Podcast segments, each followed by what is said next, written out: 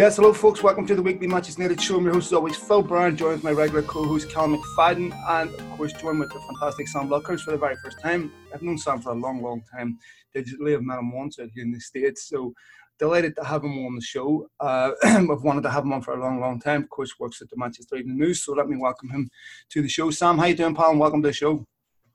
Very well, thank you. Thank you for having me on. Absolute pleasure.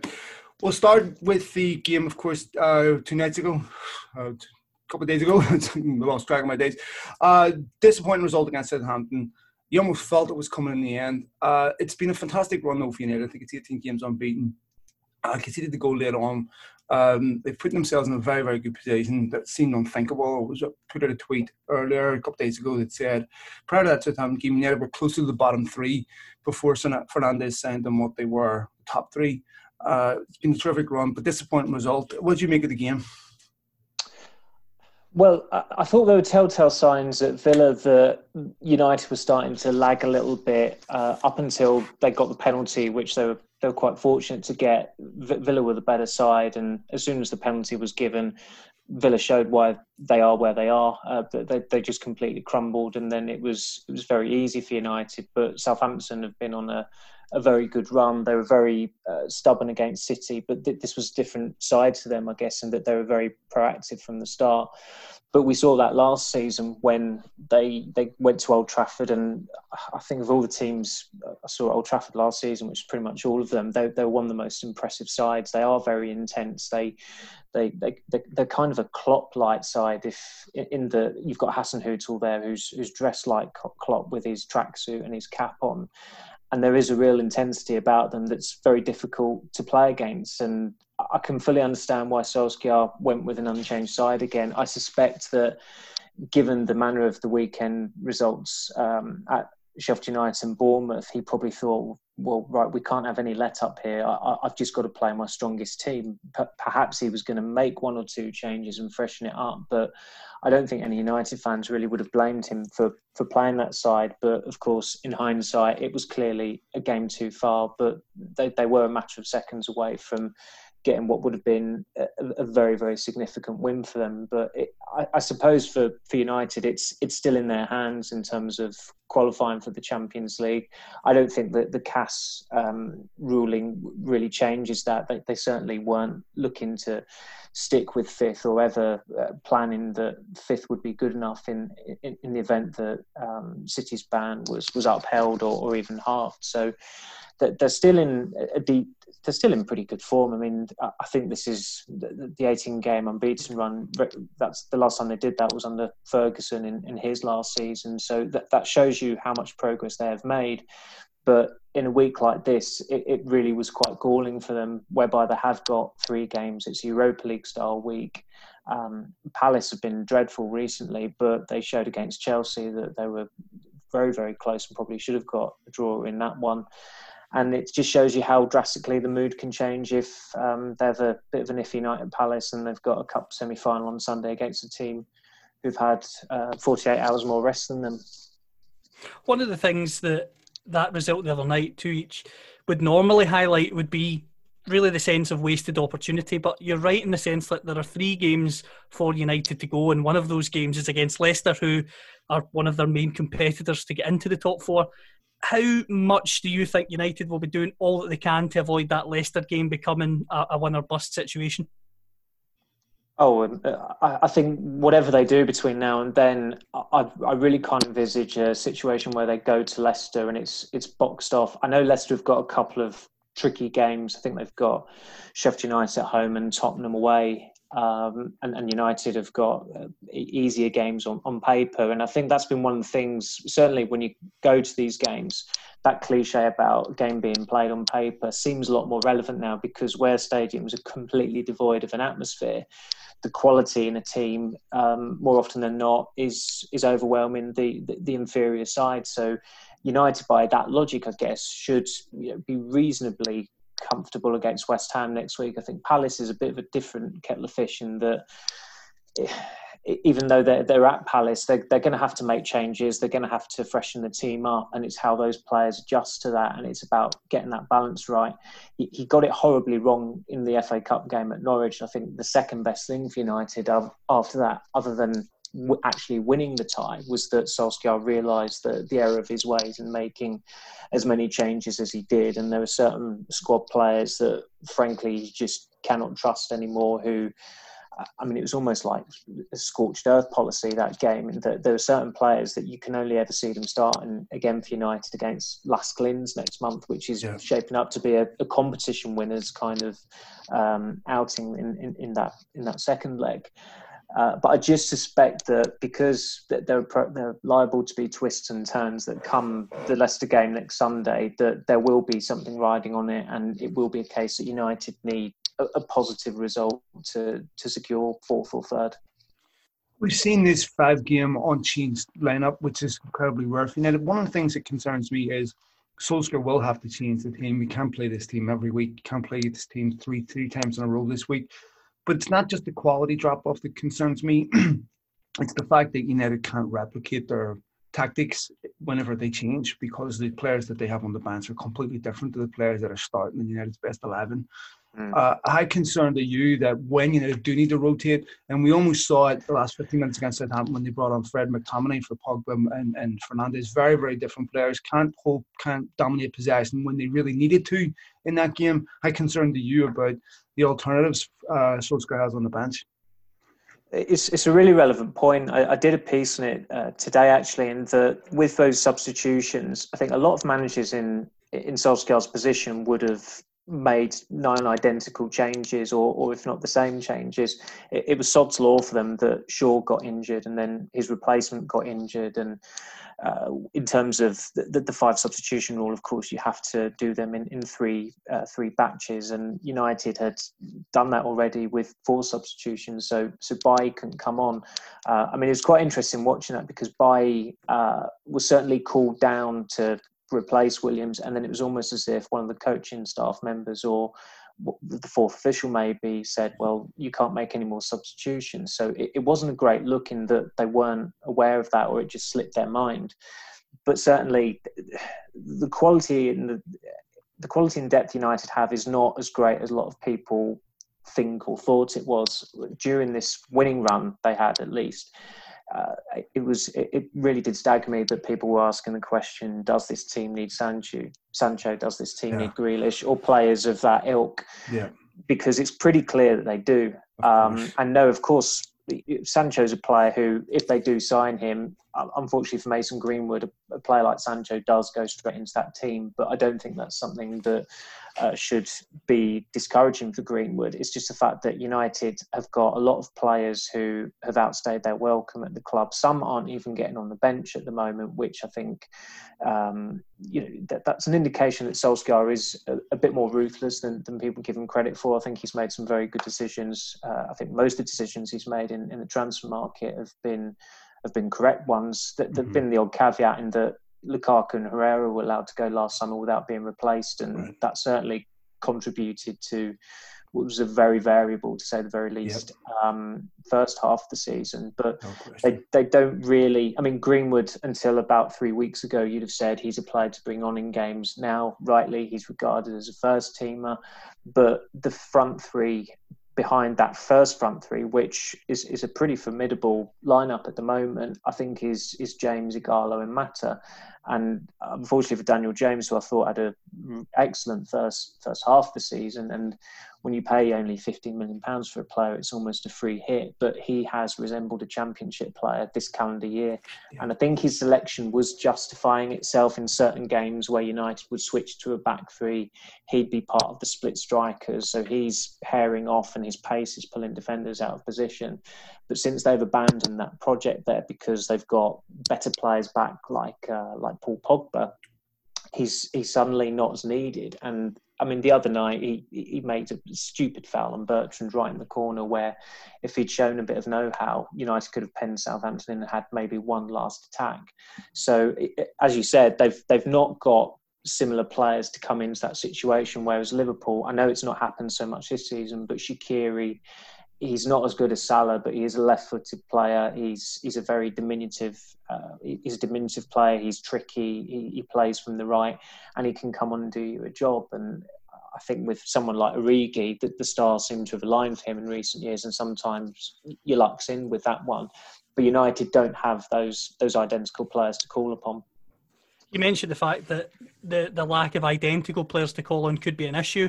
Do you think if Greenwood is a doubt for the weekend's game that it could be a it could be a sense of change the system to try and change things up rather than go with a Daniel James in his place?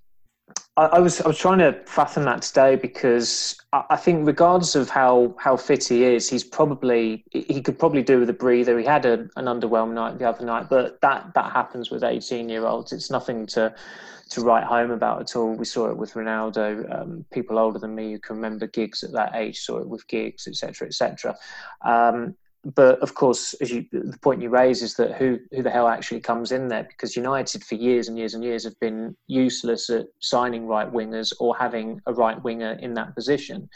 And I think when certainly when we were on tour this time last year in Australia, as soon as we saw Daniel James, it was very very clear that even though he was a right-footed winger, the right wing the right wing was not his forte. He was much more comfortable playing from the left. And that was apparent again in the Tottenham game last month, where he was always going to start that game purely because uh, Pogba wasn't fit enough. Uh, it, it, wasn't the kind of game to throw Greenwood in from the start. He's been eased in, and Solskjaer's managed Greenwood very well during this four week period or so. But with James, he's not his form has just not been good enough really to bring him into a must-win Premier League game. And uh, I mean, the, the way I was trying to look at it, maybe you bring Ighalo in, and the way Rashford and Martial are now with those two fluid forwards there, they they are interchanging a lot more seamlessly. They've, they've they're a bit more polished in terms of their movement. Solskjaer was speaking earlier this week or last week about them not always occupying the left hand channel. He said that they were trying to drum that out of them because where they've played on the left so often, United would become a little bit too lopsided, which I think is natural as a consequence because they have played there so often. And also, United haven't had someone dexterous enough to come from the right hand side. But those two players in Martial and Rashford seem a lot more refined now, and of course they're they're scoring a lot of goals. So you could just about make an allowance there um, to accommodate someone who's just an outright centre forward like Ighalo. But there is still an element of risk of it about it because you are changing what has been uh, an, a winning attacking trident up until the Southampton game. And when this outbreak first happened, this pandemic first happened, Solskjaer was talking about exploiting the market and exploiting the vulnerabilities in the market. He's certainly been uh, very different in his tune of late, talking about we don't know how much money we're going to have available. We almost need to know where we're going to finish to know what we can do this summer. Uh, how optimistic are you that United go out and sign a Jadon Sancho and a couple of others this summer? It's it's the million dollar question at the moment. In the certainly during the period of lockdown, there were there was a lot of transfer info that was kind of like floating about in the ether, if you like, and and what they were doing, what they were trying to do. It soon became quite apparent to them that they had to just you know put everything on ice because nobody knew when the season was going to restart nobody knew when next season was going to restart or where the tran- when the transfer window was going to actually open which we've only discovered today is going to be uh, i think a week on monday the 27th of july. So when the, for, for example, when the Harry Kane 200 million pound story came out, um, I mean, United tried to say what Woodward said wasn't a direct reference to that, but it was pretty clear when he came out with those comments um, that were distributed about um, some reports not reflecting the, the, realism of the current marketplace or, or the, the, economic realities of it. It was very much centered on Harry Kane and 200 million pounds. Now, they were never, ever, ever going to spend that money on that kind of player. Um, I mean, there's there's a long-standing interest in Kane, but they've kind of opened the floodgates there with the whole 804 right back um, 100 mile long list that they drew up last year. And then, of course, they just settled on the most obvious choice in, in Wan-Bissaka, who's been an excellent signing. But it's almost as if that if you've got a pulse and you're a, a top flight footballer in one of the major leagues, there is a chance that you've beat on United's radar.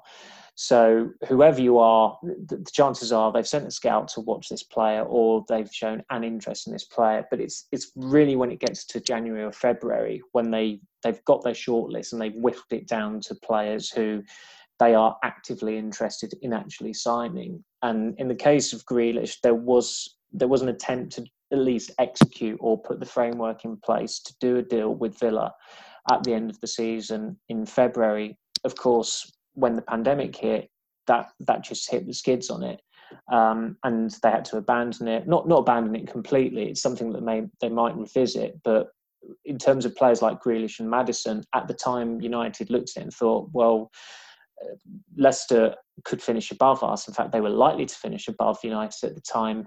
It's changed an awful lot since then, and they just thought Maddison's going to be far too much expensive, whereas Grealish could go down with Villa they spent an awful lot of money last year. They flirted with financial disaster, the, the, rumblings of an FFP investigation against them. He could be bought at a cut price deal. And is there much difference between him and Maddison? They're very similar players. So that they they do pride themselves on being a lot more prepared now. And I know that sounds you know sounds a bit rich because they have been extremely haphazard in, in recent years as, as recently as two years ago um, with with the search or the the failure to sign centre back. But the way they go about it is that they have a meeting in September, they identify the positions. Come January, they like to have a short list of targets, and then they go out and try and execute the deals. And it's always a case of the sooner the better, but it never quite works out that way because look what happened with um, the Harry Maguire deal last year. It was yeah. quite clear that there was an element of needing to have the guaranteed income uh, of a Lukaku deal there yeah. with Inter Milan, which was dragging on and on through pre-season.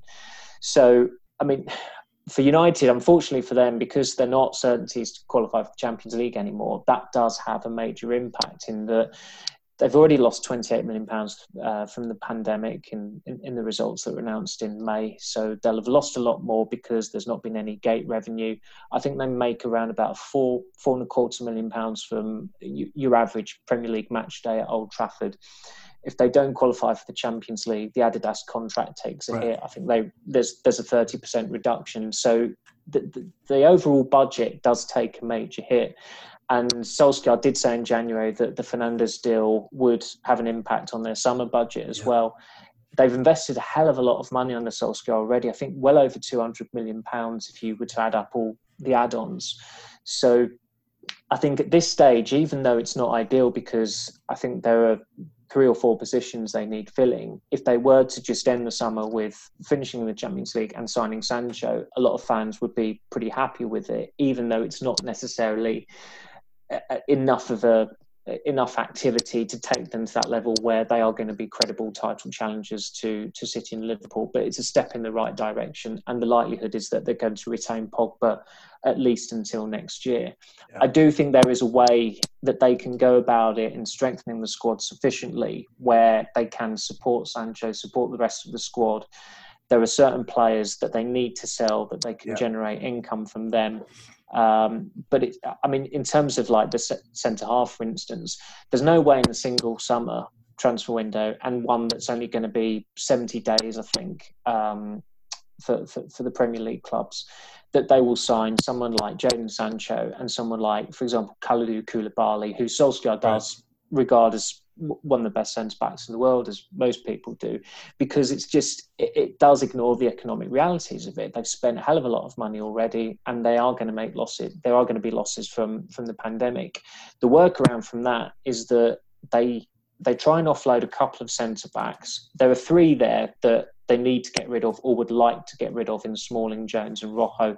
Smalling seems eminently sellable because he'd like to stay in Rome permanently. Roma would like to sign him. Rojo is very difficult to shift because he's a bad professional. He's a, a, lot of the time he's a bad player. Jones is another one. He's become an absolute irrelevant. Um, so even though it would be a dream scenario for United to get rid of them, it's very difficult to. But if they can get one out on loan and they sell Smalling, you look at some of the players in the Premier League, some of the defenders who can be backup defenders, but are good enough backup defenders to put pressure on Lindelof and Maguire. Someone like Ake, someone like, uh, as left field as it sounds, Jonny Evans or James Tarkowski, these lower level, if you like, Premier League defenders who are dependable squad players that's probably the workaround until next summer, where you go out and you prioritise uh, an elite centre back if Maguire and uh, Lindelof still aren't cutting it as a partnership. But certainly going into the transfer window when the world was back when the world was normal, it was United were looking at a playmaker, a forward, a midfielder, the midfield plans could easily be part now because it looks like Pogba will be staying. And with Jude Bellingham, I know he's obviously going to go to Dortmund, but it's not like that's a massive loss. It's not like when Ronaldinho chose to join Barcelona in 2003 that it had a, seismic impact on United's plans. He's, he's, he's a young kid who um, would have certainly been cutting his teeth in that first season if he had actually gone to what, United. What about Thiago Alcantara? Because there's some rumours this morning about him. Is there anything concrete in that, Sam? I've not heard anything on it. Uh, that doesn't mean to say that um, it, it, won't happen at all. I think the interesting thing that sometimes, and this was the irony with with Fernandes as well, in that sometimes, uh, in fact, often it's the case that United will be used as a plant, as a bargaining chip to smoke out an actual bidder. Um, this has worked with Liverpool before with uh, Roberto Firmino and Christian Benteke in 2015, whereby I think Tim Sherwood briefed um, a journalist, uh, a journalist in the Midlands that United were about to sign Benteke, and it made the back page um, of this newspaper, national newspaper in the UK. United were never going to, but when when the Aston Villa manager tips you off, um, you're duty bound to write it. You've, you've got to take them at face value. And all it succeeded in doing was Villa getting the money they wanted for Benteke from Liverpool, who saw this story and thought, oh, goodness me, United are going to sign him. And they gave Villa what, what they wanted for Benteke. Uh, I think Hoffenheim used or fabricated United's interest in Firmino to um, to get Liverpool to, to sign Firmino as well. So it, happens a hell of a lot whereby United are just used uh, as, as a pawn, if you like, to get someone to, uh, to, to sign this player. And, and, in the case of Thiago, it's clear that Bayern Munich um, Bayern Munich do want to sell him, or he's certainly available uh, to be sold this summer. And I guess, and this this is just what they might be thinking. They might think, well, United were really hot for him in 2013 in terms of English clubs, and United always tend to have a bit of money to spend. And Thiago is one of those players who, you know, a lot of United fans would like to see. If we put their name out there, maybe Liverpool will actually go for him now because they were very reluctant to go for Werner. And look what happened there. He's going to end up at Chelsea. Um, um, if United do go for Werner, then it would be interesting and obviously build a, a briefed very well by Bayern Munich and, and Borussia Dortmund. They have they have good ins with those clubs, but it still wouldn't surprise me if it was one of those um, ploys by a, a, club on the continent just to use United to, to smoke out an actual bidder. In terms of other outgoings, Sam, how does the future look for the likes of Jesse Lingard and Andreas Pereira? And as a second part to that question, is there any chance at all that Alexis Sanchez could be playing for United next season? I suppose there's always a slim chance. Uh, I think the, I mean, a colleague did a piece today that was um, not, not mis- mischievous as such, but he said that it, you know Sanchez was pretty much giving United what they want at the moment, and that was that he was actually playing well, so he was driving his resale value up. Um, I mean, I, I have absolutely no idea which club out there would take a punt on Sanchez in terms of signing him and giving him the wages he's on at the moment. I don't really think he can get those wages anywhere else. If he really wants to have a clean break from United, he's he's going to have to take a cut. I think he's on 400 grand a week net at United, which is an obscene amount of money. But at the time, it, it, was rightly held as a coup. Unfortunately for United, they didn't know him as well as someone like Arsene Wenger did, who uh, was was pretty certain. I was told um, at, at, the time that, that Sanchez was pretty much past it, and I, know that deal didn't really Arsenal didn't cover themselves in glory either because they got Mkhitaryan in um, in exchange. But I suppose with Sanchez, the best case scenario at the moment is, especially in a pandemic year as well, this always has to be factored into it, is that he'll be loaned out again and the team will will pay the chunk of his wages. I mean, Inter have not sounded receptive at all to, to signing him permanently. There's not um, there's not a buy uh, a set fee for, for Inter to buy him. I think United said they did that at the time in the hope that he would play to a level that it would outgrow uh, his resale value or his resale value would be particularly high. But I think he turns 32 this year. He's had another season where he's been very injury prone. Um, I, I, know he's been doing recently well in, in Serie A, but this is a guy who, up until recently, I don't know if he's completed 90 minutes for Inter in Serie A, but he hadn't completed 90 minutes in a league game since the opening day in, in 2018 in terms of Lingard, I think when you when you when you form an alliance out of the blue with Mino Raiola, it's pretty clear what's what's going to happen sooner or later. Uh, he's out of contract next year. There's there's no way he's going to get a new contract just yet, um, or, or, at all, because he's one he's not playing at the moment. His form since the World Cup has been, for for the large part, pretty woeful, and he's had a number of issues. Uh, obviously, with the holiday video last year, which was something that dominated the start of United's pre-season tour that Solskjaer took a dim view of. Um, I mean, the word he used when we had to sit down with him in Perth last year was discipline, and that was a specific reference to, to Lingard's transgression. And I suppose whereas previously Lingard and Rashford, um, you know, they, whenever there's a match, whenever they're arriving at a ground, they're always together. It's almost as if they, they couldn't do one can do without the other. Well, Rashford has shown that he's, he's not he's not bound by Lingard or anything like that. He's he is his own man in that sense. So I think they've if if a team again come in with a good offer, I, I don't think they'll be standing in his way. You can't you can't stand in the way of someone who is not even making the matchday squad at the moment. Pereira, I think, is a bit more complex in that he serves a purpose as a squad player, as a filler player. I, remember before the the season restarted, looking at what United's strongest twenty man squad would be, and you could certainly nail down nineteen of the names.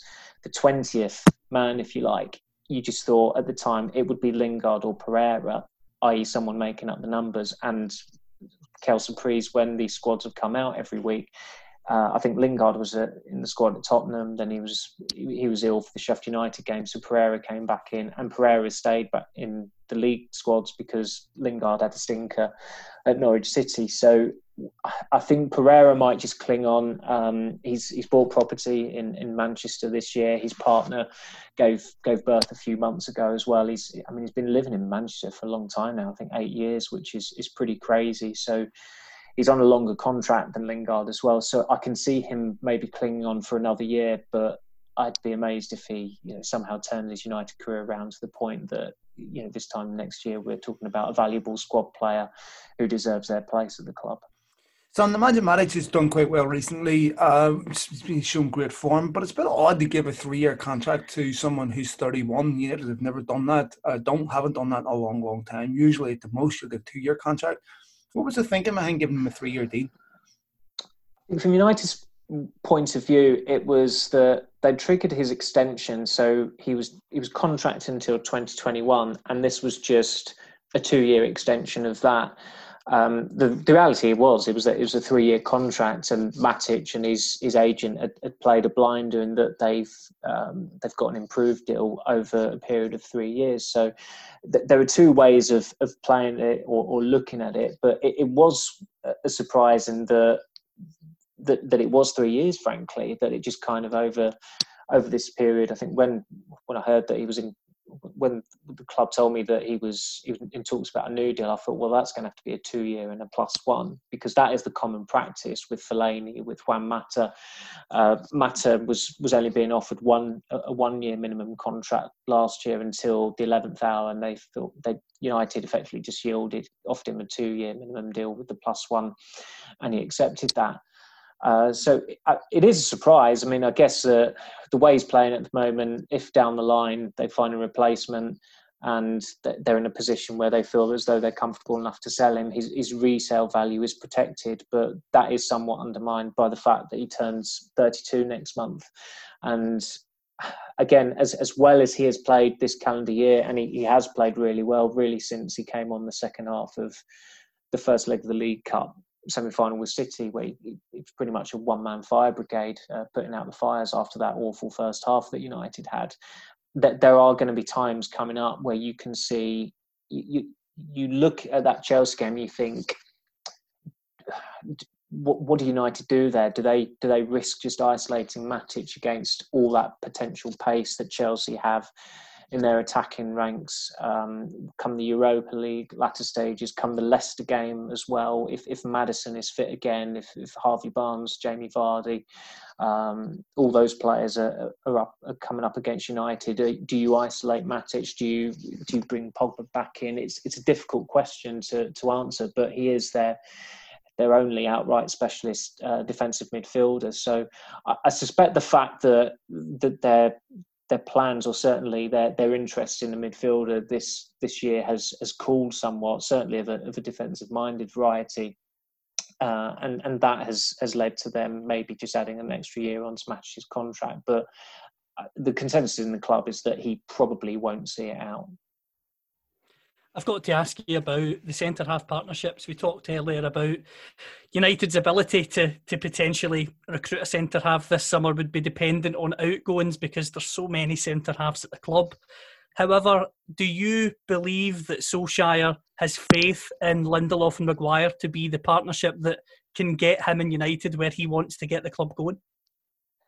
I think he wants to have faith in them. There have been a lot of games this season where Lindelof could easily have been dropped, and it's almost as if there's been some Scandinavian solidarity there. And uh, for, for me personally, it's, it's peculiar because I mean, I, I don't, I don't, where my notification settings are so tight now, I don't see probably 95% of things that tweet at me on a on a daily basis. If if that um, but the Scan- Scandinavian supporters actually are articulate and courteous enough to email me and, and, complain about what I've said about Lindelof or how I've rated Lindelof.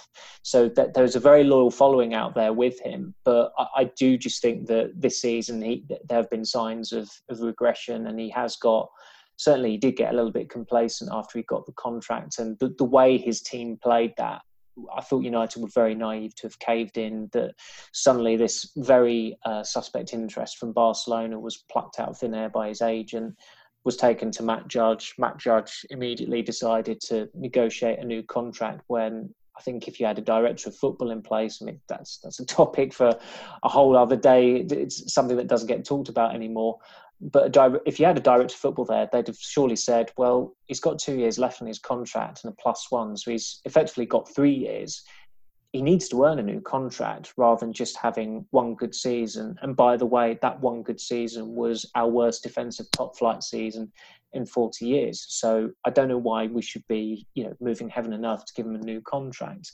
So I can understand why Lindelof and his agent looked pleased as punch in the, the press room at Carrington after they, they signed those papers. But th- there are justifiable concerns about that partnership. I don't think, and I've never thought really, that Maguire's had a particularly sterling season. I think defensively, his best performance might have been his debut against Chelsea. And it's almost as if this recent unbeaten run where they've kept, I think it's 12 clean sheets in the last 18, it, it's it's been such a misleading stat because De Gea is clearly not the goalkeeper he used to be. Maguire's been culpable for some really wretched goals in, in recent weeks in particular.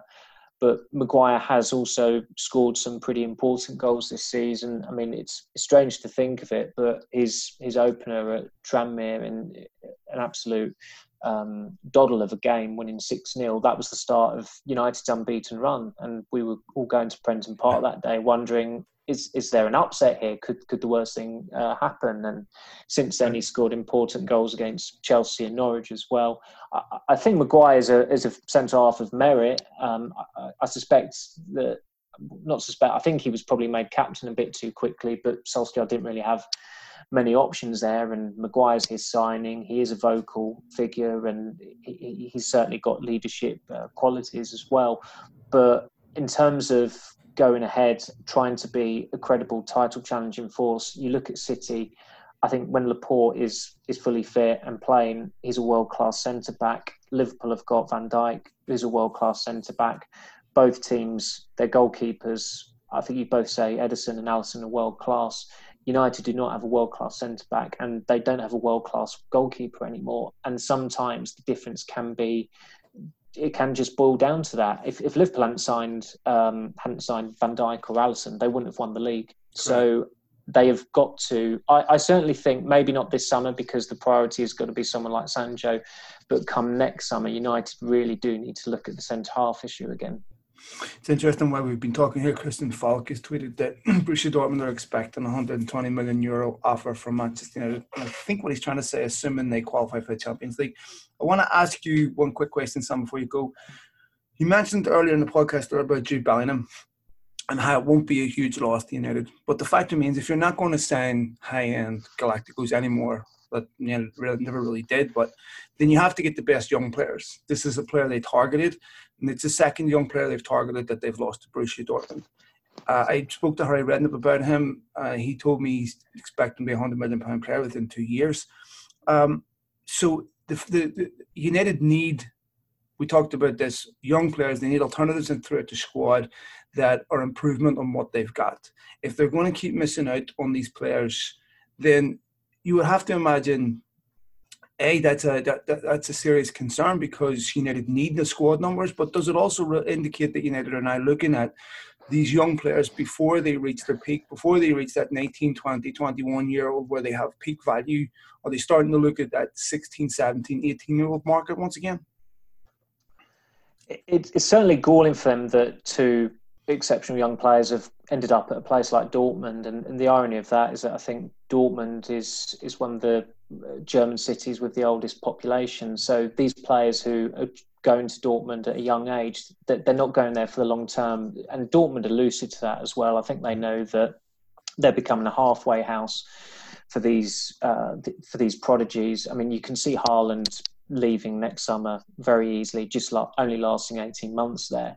Uh, Bellingham, it might be a little bit longer, but I suppose where Dortmund have done such a great job with Sancho, that is going to appeal massively to someone like Jude Bellingham, who you can imagine idolises Sancho. Yeah. Um, he's he's seen what Dortmund are doing in terms of the team they're assembling, and they are a vibrant side. They've made they bought very well in the summer. They, I mean, they ran Bayern Munich relatively close, I guess, as close as you can um, in, in what is a, a, monopoly of a league in, in the Bundesliga.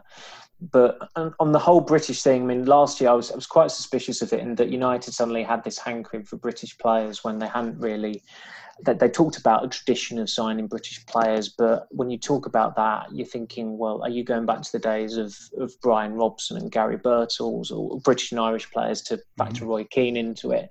But that just seemed like a convenient excuse last year. I we have not got Champions League football, so these top players out there, these um, these these marquee names, we're not going to attract. It's a different case if you're signing a right back from Crystal Palace, uh, a winger from Swansea, and a centre half from Leicester.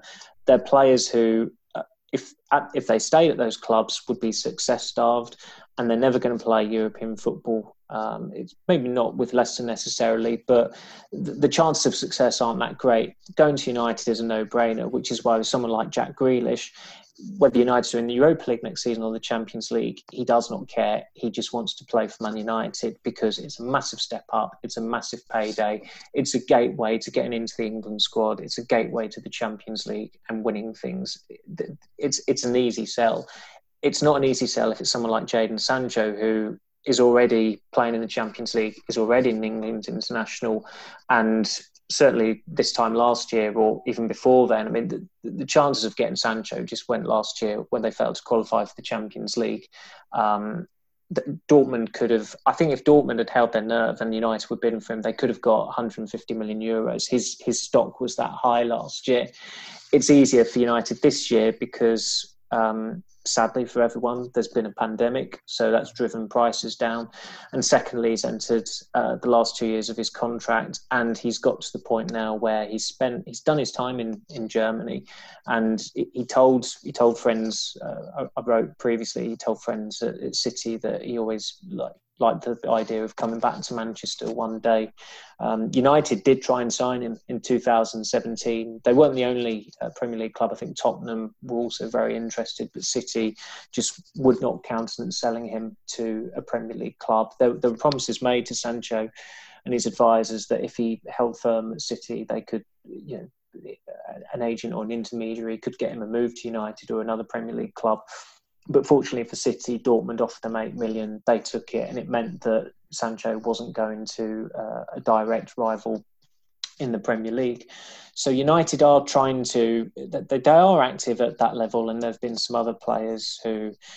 I mean, great things may come of them, great things may not come of them that they're look, looking at and they've brought in across Europe. They, they're the whole recruitment strategy at that level has become a lot more aggressive since Nicky Butt rejoined the club just over four years ago when he was the academy head. He's now the head of first team development, I think his title is, but he obviously oversaw the signings of someone like Tahith Chong and Hannibal Mejbri last year, who was a 10 million euro signing by United, who was whose signing was buried in at the bottom of a paragraph in their academy intake uh, story last year, which is remarkable when you think about it. This is a 10 million euro signing.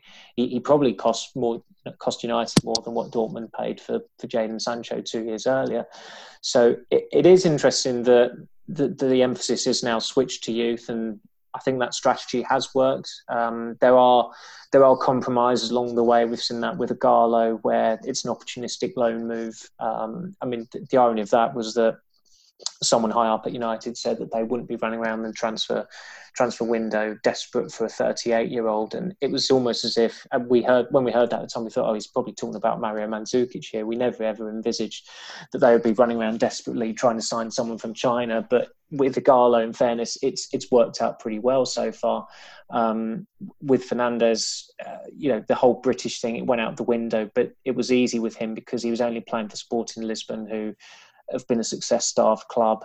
I've, i mean, the more you watch Fernandes, the more you wonder why the hell didn't anyone take a punt on him. Tottenham sent a couple of intermediaries over to Lisbon last year, but refused to pay uh, the asking price, and United have got a very good deal. So United are a lot more fluid and flexible than I think they made out last year when they had this hankering for British talent, and I think that was just part of the spin uh, whereby the, they weren't in the Champions League and they just had they just had to acknowledge that their pull in the market was at its lowest that it had been for decades.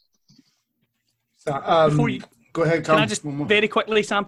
Um, if you were in Ole's shoes, would you be considering making Dean Henderson, Dean Henderson the club's number one next season, or do you think De Gea should be given at least one more year to prove he's still up to the job? I think it's worthy of consideration, but I think preserving the status quo probably makes more sense unless De Gea's form really does fall off the edge of a cliff. I think the thing I've noticed with Henderson is that when when his name is trending or there's a particular clamour for him to be made United number one, his focus seems to drop. And it's not a coincidence that his idol growing up was Joe Hart, who was proof that the loudest voice is not always the soundest mind. Joe Hart, for a couple of years, was a world class goalkeeper, but his gobbiness and his cockiness really did get the better of him. And there are very few goalkeepers in, in this era who are as cock, uh, that cocksure, that talkative, and, and a world class. I think you've seen I mean, probably the two best goalkeepers the century, Buffon and and Casillas. They're not exactly characters who are known for being as animated as Peter Schmeichel was, and obviously Schmeichel was just a, a unique goalkeeper in just about every way. But I do think, given that I mean, it's a Euro, it's a Euros next year, which also has to be factored into it. De Gea has got competition from Arrizabalaga, although it's not looking too intense at the moment, given the way he's playing for Chelsea. Henderson has still not played for England, but if he continues on this upward curve, you would think he's got to be because Jordan Pickford is probably worse than Arrizabalaga. Um, so for the two players concerned, it makes sense for them for Henderson to stay out on loan, and it could be Sheffield United again. We've seen with Thibaut Courtois, spent three years uh, in succession at Atletico Madrid. Henderson could spend three years with Sheffield United, and then it allows the two goalkeepers to go to the Euros, play for their countries. Uh, Sergio Romero has been quite sanguine about being the number two uh, with with United for a, a, long, long time now. And I think if he was ever to have put pressure on De Gea at senior level, it would have happened by now. There have been games this season where you've looked at and thought, well, maybe Romero could come in for this league game, but Solskjaer's st- he's been very loyal to De Gea, and I suspect he's he's had to as well because they gave him uh, that new contract in the summer. I suppose the only interesting subplot to it is that De Gea uh, is that um, Romero recently switched agents to the Stella Group, who also represent Dean Henderson, and from their perspective, you would think it's in their interests to move Romero on um, and, and elevate Henderson to the United number one role. But what I've been told um, from people who know Henderson is that he, he is just not entertaining the prospect of going back to United unless he is made number one. And although a lot of people might say he's, he's too cocky there, I can understand where he's coming from because he wants that guarantee of, of playing time. And if you look at his career path going from non-league to Premier League, he's he's done it every year. He's always you know, he's always testing himself. He's always pushing himself. There's a lot to like about him, but I just think he's got to address, and he's got time on his side because he is only 23. He's just got to address his temperament in that he can get a little bit too big for his boots sometimes. I think there was uh, the year, under 21 Euros last year. He liked a tweet that said, uh, "When when you've replaced David De Gea as United's number one." I mean, this is Dean Henderson liking yeah. a tweet that's taking the mick out of De Gea. And then, of course, in the next game, he drops a clanger against Romania, and, and England uh, are eliminated. So he's got to learn from um, errors like that. But I think it is a matter of time until he does actually replace De Gea. Uh, it's interesting. I had Frans Hoek on the show a couple of weeks ago who coached both of them, of course, and he mm. said to me, you know, to stick with De Gea, uh, playing for Manchester United and playing for Sheffield United are two completely different things. And uh, he felt that De Gea was still ahead of him. So, uh, Sam, it's been a pleasure. Thank you so much for taking the time to join us and come on the show and be so, so generous with your time. I've been wanting to do this for a long time. Exceptional analysis. Thank you so much. We wish you all the best.